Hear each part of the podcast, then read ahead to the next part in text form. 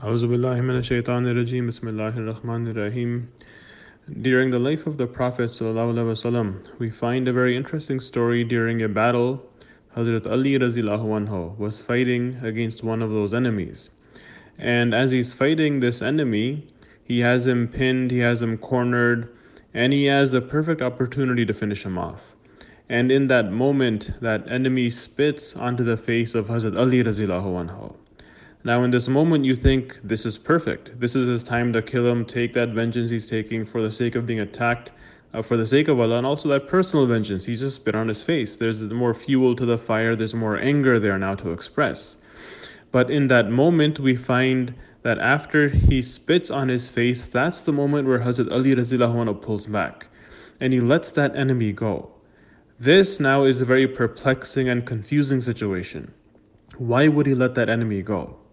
Later on, he's asked as to why he let that enemy go. And he explains that beforehand, before being spit on, he was fighting for the sake of Allah. And he was expressing anger that he had for the sake of Allah. He was expressing anger because they were being attacked for the sake of Allah. And in that moment, in that expression of that anger, it was rightful for him to take the life of that enemy. But when that enemy spit on his face, then he said his personal anger came into play. Then he became angry because that enemy personally spit on the face of Hazrat Ali anhu. Then he said because that anger turned personal and he was afraid that now him killing that person was out of personal anger. That's when he let him go. That's when he decided it was not rightful to express that anger and take that enemy's life.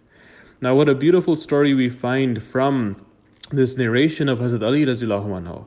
And we find such profound wisdom here regarding the expression of anger and how and when we should express our anger.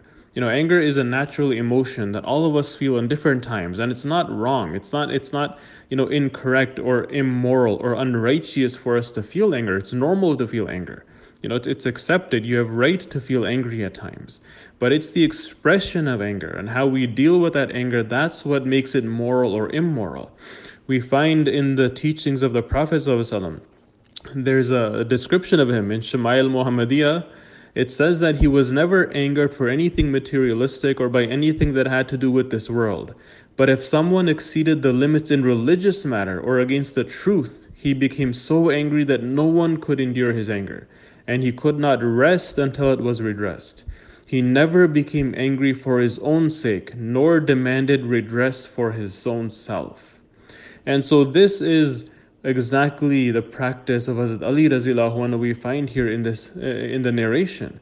It's that when you have anger for your personal self, for materialistic, for worldly reasons, then you suppress that anger. Then you don't express the anger. But when there is something that offends the sacredness or the sanctity of Allah and His Messenger, then you express the anger, then you take action. And this is the beauty of the teachings of Islam. This is how it teaches us to deal with our anger. We look at the promised Messiah, والسلام, and we find a similar statement of his where he says, It is more acceptable to me to have my family and my children taken before me and them executed before my eyes than for even an insult to be hurled at Muhammad Rasulullah. You know, for personal reasons, he's okay. He's willing to absorb anything. He's saying, I'll suppress my emotions. But when it comes to Muhammad Rasulullah, then I cannot be held back. Then I have to express anger. Then I have to launch into self defense. And so, this is the beauty and the profundity with which Islam teaches us to deal with our anger. The Quran describes righteous believers with the words qazimin al ghayz, that those who suppress their anger. And so, for personal reasons, we should always strive to suppress that anger that we feel at times. Yes, it's okay to feel it, it's normal, but we have to learn how to deal with that anger when it occurs, according to the teachings of the Prophet, the practice of the promised Messiah. Now, when we speak of suppressing anger, what does this actually mean? Does that mean you just suppress it directly, not deal with that anger? and move on because that can also become unhealthy. Many times you need an outlet for that anger. And so again, we turn to our teachings, we turn to Islam, and it teaches us that when we are supposed to suppress our anger, it doesn't mean you just ignore it and don't deal with it. It, uh, it means that we find a safe and appropriate outlet for that anger. And that outlet for that kind of anger is to complain to Allah and only to Allah, express it to Allah. You know, we look at the life of Hazrat Yaqub والسلام, and when he lost his son, Hazrat Yusuf, he became so downtrodden, but he expressed it only to Allah. In the Quran, it says, he says, Ushku bati wahazni ulallah, that I complain of my grief and sorrow only to Allah. And yes, it's speaking of grief and sorrow, but that same principle can apply that when you feel that anger, we express that anger to Allah. Have that conversation with God, complain to God and only to God. When there's personal anger at play, that's where our outlet comes, uh, that's where our outlet should be. And that's how we suppress our anger. That's how we can become become Kazimin al Ghaiz.